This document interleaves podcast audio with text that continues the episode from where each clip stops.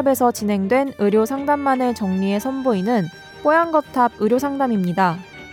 이번 상담은 2016년 1월 6일 뽀얀거탑 37화에서 방송되었습니다. 미국에 사는 청취자분께서 주사를 맞은 부위에 지속적인 통증을 호소하는 사연을 보내주셨습니다. 며칠간 찜질을 하면 통증이 가라앉을 수도 있지만 그렇지 않다면 복합 통증 증후군을 의심해 볼 수 있다고 합니다. 이런 경우에는 어떤 치료를 해야 할까요? 또 통증이 있을 때마다 진통제를 복용해도 괜찮은지 알아봅니다. 오늘 뽀얀거탑 의료상담에서는 주사 후 통증에 대해 이야기 나눕니다. 뽀얀거탑에 사연을 보내주세요.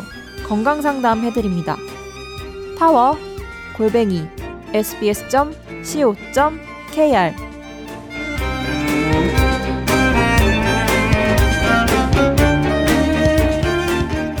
미국에 사는 주부라면서 시작한 사연인데요. 아, 방송을 듣기만 하다 저도 궁금한 점이 있어서 이렇게 메일 보내게 됐습니다.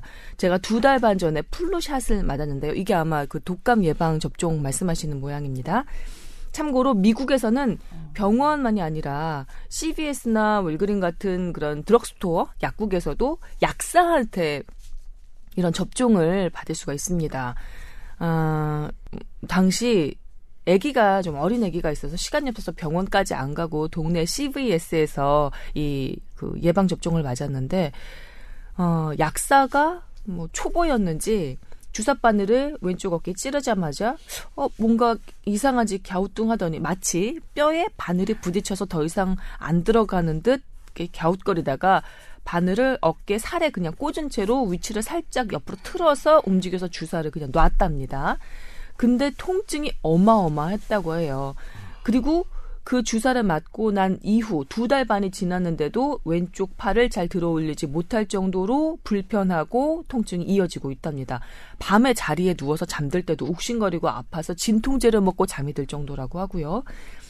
아, 두 달이 넘게 지나자 정말 극심했던 고통은 좀 사라졌지만 여전히 팔을 운신하는데 팔을 움직이는데 순간순간 잘못 다치면 엄청나게 아프시다고 그런데 병원 가서 엑스레이 찍어봤더니 뼈에는 이상이 없다고 했다고 이렇게 궁금하다고 미국에서 네 미국에서 뽀얀 거탑을 애청하시는 분이 사연을 대단하시다. 미국에서 이런 걸 애청 애청은 어떻게 하시지? 아 저희 뭐 중국 고, 그 오지에서도 들어주시고 메일 보내주시는 와, 분이 대단하시다, 계시네요. 진짜. 어 우리 조 기자님이 이거 어떻게 된 거죠? 전 저도 근데 약간 이해할 수 있을 것 같긴 해요. 항생제 주사 맞았을 때 뻐근함이 좀 오래가는 경우는 느꼈었는데. 네. 일단 주사를 맞을 때, 그러니까 깊이 들어가면 뼈를 뼈까지 들어갈 수 있죠. 근데 뼈는 이제 어떤 게 문제냐면 우리 예전에 뼈를 깎는 아픔이라고 하잖아요. 근데 뼈는 깎아도 별로 아픔을 못 느껴요. 뼈에는 통증 세포가 없는데 어. 뼈를 싸고 있는 막 막에는 통증 세포가 대단히 많습니다. 그래서 아, 뼈막을 건드리면 그 통증이 느끼는 거거든요. 그래서 엄밀하게 그 속담은 뼈막을 갈근 깎는 아픔, 어, 뼈를 깎는 안 아픔은 예. 아니라 뼈막인데 뭐 그랬을 가능성 이 있죠. 뼈막을 건드려서 거기에 염증이 생기면 상당 기간 그 아픔이 지속될 수 있습니다. 그런데 지금 엑스레이 상으로 뼈에는 이상이 없다라고 하는 건 어떤 의미냐면 음. 이게 계속 문제가 된다면 엑스레이 상에 반드시 염증, 그다음에 그게 갉아먹는 소견들이 있었을 거예요. 음. 그러니까 지금 엑스레이 상에서 정상이라는 거는 그게 초기에 염증 반응이 있었을 테지만 네. 지금은 나았을 가능성이 커 보이거든요. 아. 그러면 지금 앞으로 계속 나아가지는 과정이다라고 생각하시는 게 마음이 좀 편할 것 같고요. 아. 근데 하나 조금 예외적인 아주 드문 케이스가 있는데 이런 예기치 못한 트라우마가 나의 통증을 계속 평생 갖게 하는 복잡 통증 증후군이라는 게 있어요. 그건 또 뭔가요? 그거는 좀 설명하기가 어려운데 뭔가는 잘 모르지만 계속 아픈 거예요. 그러니까 우리가 그 기전은 잘 모르 복잡해서 잘 모르지만 음. 통증이 계속 환자가 있는 것 그건 그래서 치료를 받아야 하거든요. 난치성 질환인데 음. 혹시 복잡 통증 증후군으로 그런 드물지만 그런 케이스가 해당될 수도 있겠다는 생각이 좀 들어요. 두 달 가까이 계속 지금 아픔이 있으신다는 걸 보면. 네. 근데 그럴 경우에는 별도의 치료를 좀 받으셔야 돼요. 복잡 통증 증후군은 별도의 약과 조금 그 강도가 높은 진통제하고 네. 아니면 그 부위의 주사 치료 같은 다른 별도의 치료가 그 필요하긴 한데 네. 근데 나아가는 양상이라면 음. 그 점점 통증이 가라앉고 두 달 전보다 훨씬 나아, 나, 나았다면 음. 크게 걱정하지는 않으셔도 될 것 같습니다. 지금 조 기자님 말씀을 좀 그냥 일반인은 제가 종, 종합을 해보자면 외과적으로는 물리적으로는 그 상처도 없고 염증도 어, 다 나은 상태에서 트라우마 때문에 그 계속해서 통증을 느낀다라는 얘기는 이거는 그냥 심리적인 문제 아닐까요? 아니요. 혹시 복잡 통증 증후군은 그러니까 예전에는 심리적인 문제로 생각했는데 그렇게 생각하지 않습니다. 어 그건 왜 그래요? 모른다는 거죠. 그러니까 실제로 환자가 통증을 느끼니까 네. 왜 그런지는 뭐냐면 몰라요. 모르니까 우리가 진단명을 복잡 통증 증후군이라고 잡은 거예요. 음. 모르지만 실제로 환자는 심리적인 요인 외에 뭔가 통증을 일으킨 요소가 있다고 보는 거예요. 어허. 혹시 정신건강의학과에서는 복잡 통증 증후군에 대해서는 전혀 다루지 않나요? 다르죠. 예. 제 생각으로는 우선 아까 말씀하신 것처럼 이 엑스레이 상으로 뼈 이상이 없다고 하셨잖아요. 근데 네. 사실 뼈에 뼈에 이상 엑스레이 나타나려면 완전 부러지든지 금이 가거나 뭐 막이 좀 나올 수는 있지만 아주 큰 변화가 있어야지 나오는 거고 우선은 이거 쭉 들어보니까 보통은 이 flu shot을 근육 주사로 맞잖아요. 근데 이제 근육 에 정확하게 못 넣었던지 아니면 조금 관절 강이나 인대 같은 데 건드린 게 아닌가 싶어요, 제 생각에는. 그래서 그 가운데 염증이 있었을 수 있을 것 같고, 뭐 그러면 사실 엑스레이 상에서는 엑스레이로 염증 소견이 그렇게 어, 명확하게 두드러지진 않거든요. 근데 이제 이런 것들이 유착이 되면 그 안에 염증이 계속 반복되면 이 지금 주사 맞으신 부위 주위가 막 이렇게 염증으로 막 이렇게 안에서 조금 떡이 되는 거죠. 눌러 붙는 거죠. 조금 이런 인대나 신경이나 이런 것들이. 그러면은 이제 아프고 위로 올르, 그러니까 팔을 올리려고 하면 잘 안 올라가고 마치 우리 오십견 통증 같은 것처럼 네. 어, 그런 가능성이 있을 거고 그래도 사실은 대부분 시간이 지나면 천천히 낫기는 하는데 네. 보통 이거를 이제 엑스레이 상으로는 알 수는 없고 사실 미국이 우리나라랑 의료 어, 체계가 다르기 때문에 뭐 초음파라든지 이런 것을 하는데 조금 비용이 많이 드실 수도 있을 것 같긴 하지만 네. 사실 그런 걸로 자세하게 좀 안에를 어, 관절이나 이런 구조물을 보지 않으면 엑스레이 상으로는 알 수는 없을 것 같거든요. 제가 지금 가장 속상한 게 뭐냐면요. 네. 이분이 갓난아기가 그러니까요. 있는 어머니세요. 네. 엄마니까 아기를 들고 업고 뭐 어르고 이럴 때 그 팔 근육을 그 팔을 많이 써야 하는 상황인 것 같거든요. 그런데 이렇게 팔을 들어 올리지도 못할 정도로 밤에 진통제를 먹어야 잠을 잘 정도로 이렇게 고생을 하셨다니까 되게 속이 상한데 그 병원에 자주 갈 수도 없을 만큼 바쁘고 또 의료 상황이 다른 미국에서 이분이 지금 취할 수 있는 그런 뭐 조치라고 할까요? 제 생각에는 거 이제 아까? 말씀하신 경과 온찜질 이런 거뭐 냉찜질, 온찜질 뭐 이런 거라도 없을까요? 지금으로서는 온찜질 일단 온찜질이- 저는 왜냐면 이분이 엑스레이를 찍은 게 이제 병원을 가셔서 엑스레이를 찍은 걸 거란 말이에요. 그렇죠. 그럼 병원에서 의사가 봤으니까 지금 관절의 문제인지 뭔지 만약 그게 필요했다면 어깨에 어쨌든 그런 그 어깨 그 싸고 있는 관절의 어떤 연골 같은 데에 그 문제라고 했다면 초음파나 MRI를 찍어봐야 되는 건데 음. 저는 이분이 이 봤던 그 미국의 의사겠지만 그거로 생각하지 않았던 것 같아요. 그거는 이제 그쪽의 문제인지 이쪽의 문제인지는 돌려보거나 뭐 하면은 알 수 있으니까요. 그래서 저는 이제 그 의사가 봤다는 전제하에 그래서 그는 뼈에 이제 어쨌든 감염 부위만 없으면 되겠다라고 판단을 해서 엑스레이 찍은 것 같고요. 뼈에 감염 부위는 엑스레이 상으로 일단 확인할 수가 있으니까요. 그래서 그렇게 말씀을 드린 건데 일단 그런 부분에 이 부분에 대해서는 따뜻하게 하는 게 더 좋습니다. 따뜻하게. 예, 복잡 통증 증후군도 따뜻하게 그 환부를 아픈 부위를 따뜻하게 하는 게 좋거든요. 물론 염증의 초기 소견에는 냉찜질이 되게 중요해요. 그런데 어떤 진, 그 염증이 가라앉는 어떤 그 만성화된 시기에서는 따뜻한 게 되게 좋거든요. 그래서 음. 따뜻하게 하시는 게 도움이 될 거다. 그다음에 어 점점 가라앉고 있다면 네. 시- 이게 분명히 통증은 심리적인 부분과 연관이 돼 있으니 음. 나 나았고 있으면 나아갈 거다. 두 달 전보다 지금 현재 나아가고 있- 나은 상태라면 네. 앞으로 두 달 후에는 더 나을 거다라는 생각을 좀 먼저 하셨으면 좋겠고 마음을 예? 그렇게 잘- 마치 그렇지 않다. 어떤 가끔은 두 달 전과 똑같은 강도의 통증이 온다라고 한다면 순간순간 팔을 잘못 움직이면 엄청나게 아프다고 여기 적어 주셨으니까. 네, 그것 때문에 사실 그래요. 그것 때문에 계속 다, 계속 가시면 이거는 어 충분히 다시 검사를 하셔야 되죠. 하셔야 될 상황이고 아까 그 C, 어, CRPS 있잖아요. 그 복합 통증 증후군.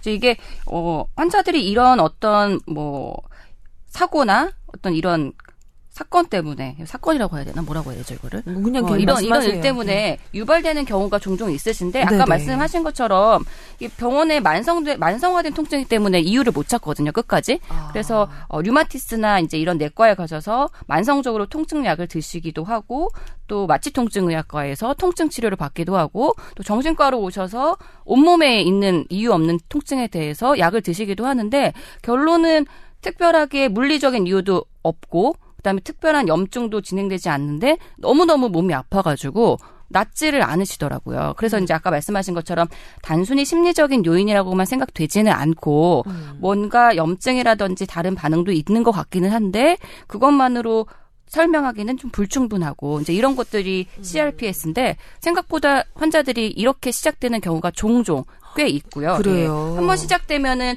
특별하게 치료를 하기가 어려운 경우도 있어요. 근데 음. 이 경우는 사실은 이제 아마도 저희 생각에는 이제 크게 기질적인 이상이 없으면 조금 더 지켜보시면 뭐 온찜질 같은 거 하시고 그러면은 음, 좀 서서히 나아질 거라고 생각이 되고요. 이 복합 어, 통증 증후군 같은 경우에는 완전히 다른 종류의 질병이기 때문에 만약에 이걸로 바뀌게 된다면 굉장히 오랫동안 치료를 받아야 될 가능성은 있는 거죠. 근데 음. 지금으로서 이제 이렇게 어 나쁘게 부정적으로 새해부터 생각하실 필요는 없을 것 같고 그러게요. 새해부터. 어, 여기 미국에 계시니까 뭐 좀 미국에서 또 병원 가기도 쉽지 않으니까 제 생각에는 온찜질 좀 많이 하시고 그다음에 약간의 이제 물리 치료, 자가 물리 치료 같은 걸 좀 하시면서 네. 경과를 지켜보시는 게 좋을 것 같아요. 맞아요. 지금 뭐 한 두 달 반 정도 넘어가셨다고 하시니까 아기 100일 정도 됐을 때는 그냥 뭐 아, 바쁘시겠다. 그런 일이 있었나 싶을 정도로 다 말끔하게 나으셨으면 참 좋겠네요. 네. 그리고 하나 주- 추가적으로 그냥 질문이 생각이 났는데요. 왜 우리 뭐 요통이니 어깨 통증이니 두통이니 뭐 이런 말씀 들으면 약간 좀 교양 없어 보이긴 하지만 뻑하면 그렇게 찾아오는 분들이 계시거든요. 그럴 때마다 그럴 때마다 진통제를 이렇게 쉽게 드시는 분들 계시거든요. 근데 진통제 그렇게 계속해서 습관적으로 그러니까 먹어도 별 지장 없는 건가요? 그 진통제가 두 가지 의미가 있는데요. 지금 그 정신과 약 같은 그런 느낌이 살짝 들거든요. 그런 부분이 있어요. 아, 있어요? 예, 실제로? 그러니까, 어. 아, 물론 진, 진통제를 많이 먹는다고 해서 어떤 거기에 중독되거나 어떤 정신 이상이 생기거나 그렇지는 않지만 네. 그 내가 어쨌든 조금 아픈 것에 대해서 먹으면 어쨌든 괜찮아지잖아요. 음. 그게 좋아서 자주 먹다 보면 이 그 위 위 같은 것들이 상하거든요. 위식도 이런 것들이. 진통제가 위를 상하게 해요? 네. 위장을? 예. 어. 그게 이제 대표적인 약입니다. 항생제도 아닌데 항생제보다 더 그 위를 상하게 하는 그런 몰랐어요. 예 그렇습니다. 만성으로 드셨을 때요. 그럼 한 번 먹는데 그런 게 아니라 오랫동안 매일 드시면 우리 뭐 저기 뭐 아스피린 같이 이런 이부프로펜 같은 계열은 위 점막을 손상시킬 수 있고요. 또 이제 우리 타이레놀은 굉장히 안전한 약인데 타이레놀 같은 것도 아주 많이 드시다 보면 간- 간독성이요. 어, 독성이 있을 타이레놀은. 수 있죠. 근데 이건 우리 많이 먹는 전제 하에 근데 확률적으로 되게 낮긴 합니다. 타이레놀의 간독성은 뭐 이렇게 우리가 언급할 만큼 걱정할 만큼 이렇게 확률적으로 높지 않아요. 대단히 낮긴 하지만 있긴 있다. 그다음 근데 또 문제는 뭐냐면 우리 제가 저희 친구들 신경외과 의사들이 얘기를 하면 처음에 이제 디스크가 뭐 나오거나 뭐 그렇게 해서 허리 아프거나 다리 아프면 먼저 약을 주거든요. 거기 약에 진통 소염제가 들어가요. 통증도 가라앉히고 염증도 가라앉히는 약인데 네네. 보통 환자분들 우리나라 환자분들 아 이거 약은 임시 그냥 통증만 없애는 거잖아. 약은 그러니까 치료가 아니잖아라고 안 드시는 분이 많은데 네. 이게 초기에는 염증을 가라앉히는 게 되게 중요하거든요. 음. 소염 효과가. 어. 그러니까 드셔야 됩니다. 우리 어. 그 우리 내 친구들이 제일 많이 얘기하는 거예요. 음. 왜 약을 안 드시는지 모르겠다. 항염 효과, 염증 가라앉히는 거 초기에 되게 중요한데 디스크가 터졌더라도 네. 초기에 거기에 염증이 생기기 때문에 아픈 거거든요. 그래서 염증을 줄여 넣어야 정상 해부학적 구조에 그 데미지가 적어요. 아. 그래서 설명을 제대로 안 해주는 것 같아요, 사실. 뭐 저기 내 친구들이? 약사들이 아니 아니 의사들이 의사들이 왔을 때 이거 약 좀 먹고 지켜보자 아프니까 이렇게 얘기하면은 이제 조금 예민한 사람들 특히 이제 저희는 정신 건강 의학적으로 좀 예민하신 분들은 아, 그냥 뭐 좀 내가 참아보지 이렇게 그렇죠. 생각할 가능성이 높은데 이거는 진통 효과만 있는 게 아니라 초반에는 염증을 있으니까. 줄여주는 치료제다 같이 먹어보자라고 하면 당연히 먹죠. 근데 이렇게 설명하는 사람 없잖아요. 저도 그렇게 그렇나요? 들어본 것 같진 않아요. 왜냐하면 그 진통 설명해 주십시오, 내 친구들아.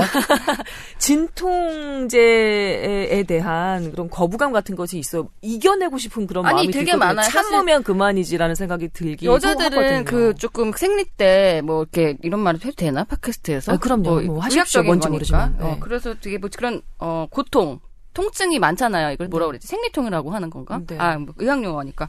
그래서 그런 거를 참는 친구들이 굉장히 많더라고요. 저 뭐 어렸을 때나 중독된다고 한번 먹으면. 그런데 생리통 을 가라앉히기 위해서 먹는 거는 순수하게 진통 효과만을 바란 거지 어디에 소염은 그렇진 또 않아요. 아 사실은 그래요? 진통 야, 나 효과를 오늘 새로운 정보 많이 하네. 예. 이 진통 효과만을 위한 거는 맞기는 한데 이제 그 그래서 맞아요? 타이레놀을 먹든 뭐 이부프로펜 계열을 먹든 아니면 우리 뭐모 제약에서 나오는 개 땡땡을 먹던 상관은 없긴 한데 땡땡 하니까 되게 이상해요. 아, 개 땡땡 있잖아 되게 유명한 모모린 거 맞죠? 아보모린 네. 땡땡린으로 할게요. 네, 땡땡린 먹든 상관은 없긴 한데 사실 그게 뭐 타겟 우리가 목표로 하는 것은 염증을 줄이는 건 아닌데 사실 그 기전에서 제가 찾아보니까 네. 일부 기전은 그 여성의 생리 주기에 관계되는 네. 염증 및 사이클과 상관이 좀 있더라고요. 그래서 어. 뭐 개인차가 좀 어떤 약을 먹으면 조금 더 통증이 줄어드는지는 제 생각에 여성별로도 좀 차이가 있을 것 같아요. 우리 타이 땡땡은 아 이런 거? 음. 괜찮아요. 어, 예. 이거는 이제 조금 그냥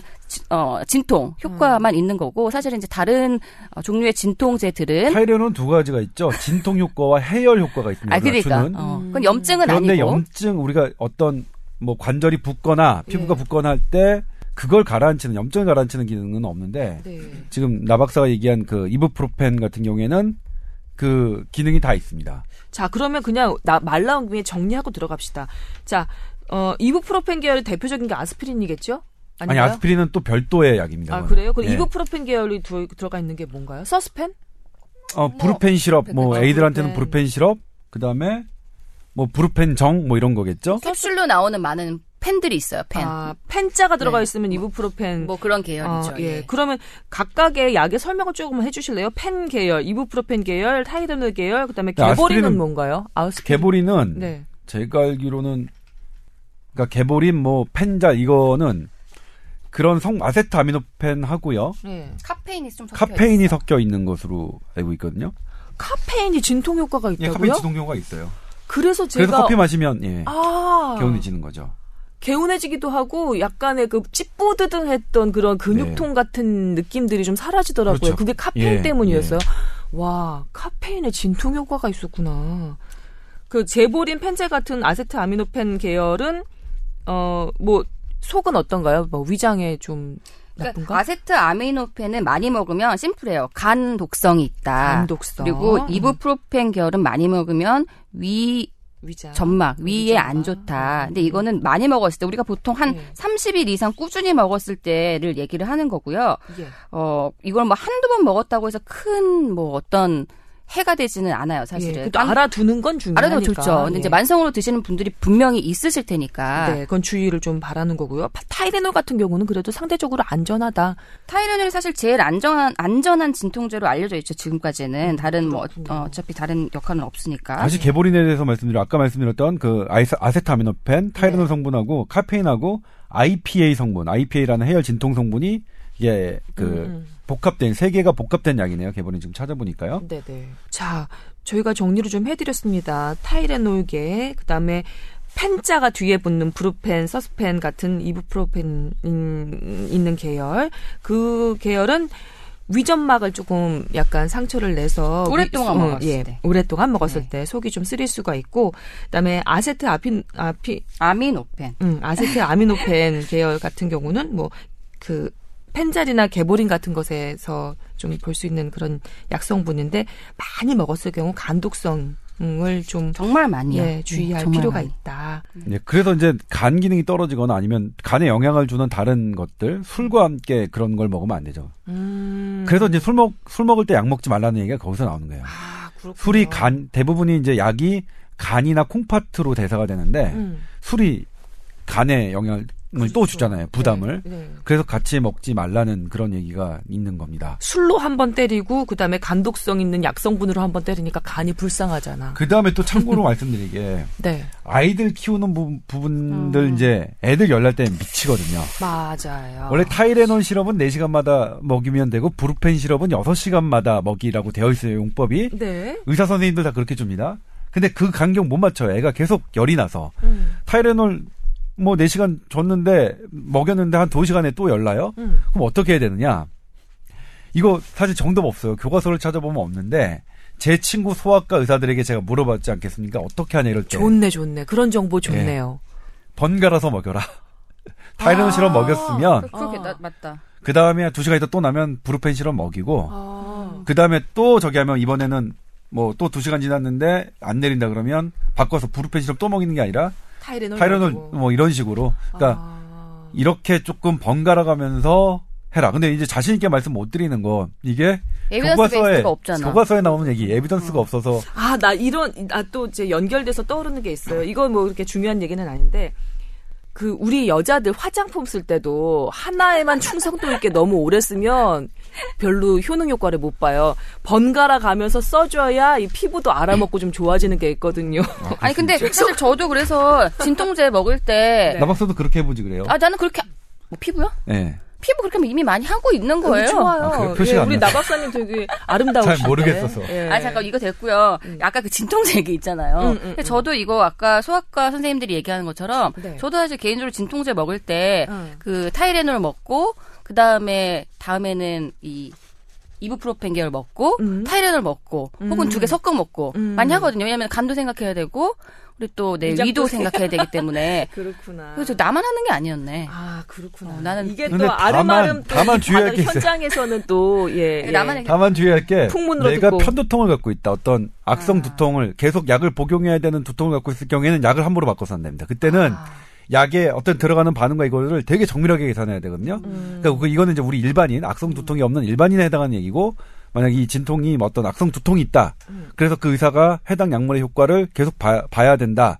거기 용량 봐야 된다. 이럴 경우에는 막 본인이 그러니까 번갈아 이게 드시면 안 됩니다. 의사 예. 진료는 의사에게 전문의에게 받는 것이 이래서 필요한 음, 것이죠. 그렇군요. 네. 마지막으로 제가 전문이십니까? 그냥 마지막으로 제가 그 하나 어, 그냥 후루룩 지나가지 않고 네. 좀 여러분께서 기억해 주셨으면 좋겠다는 부분 하나 짚어드리고 그 마가, 마무리를 하자면 그 두 분그 저 의사 선생님 말씀 중에 병원 가가지고 진통소염제를 처방받으면 좀 드시라.